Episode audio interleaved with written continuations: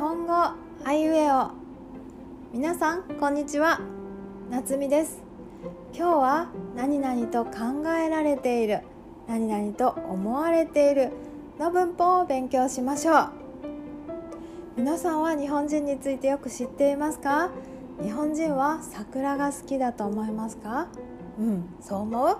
そうですね。春になるといつ桜が咲くかなといつも心配しています。そして桜が咲いたら花見をしますね。桜の下でお弁当を作ってパーティーをします。日本人とても大好きですねこの花見。ですから日本人は桜が好きだと思われています。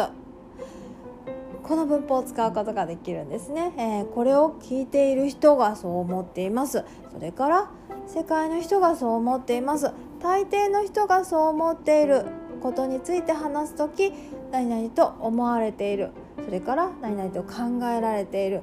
ということができます。日本人はゲームが好きだと思われています。日本の会社がねたくさんあ面白いゲームを作っていますからね。例えばポケモンとかファイナルファンタジーとか集まれ動物の森とかね。そして日本には温泉がたくさんあります。そしてニュースを見たことがありますか？猿も温泉に入っていますよね。そう日本人は日本に住んでいる人は温泉が好きだと思われています。世界の人がそう思っている。ということですね。わかりましたか？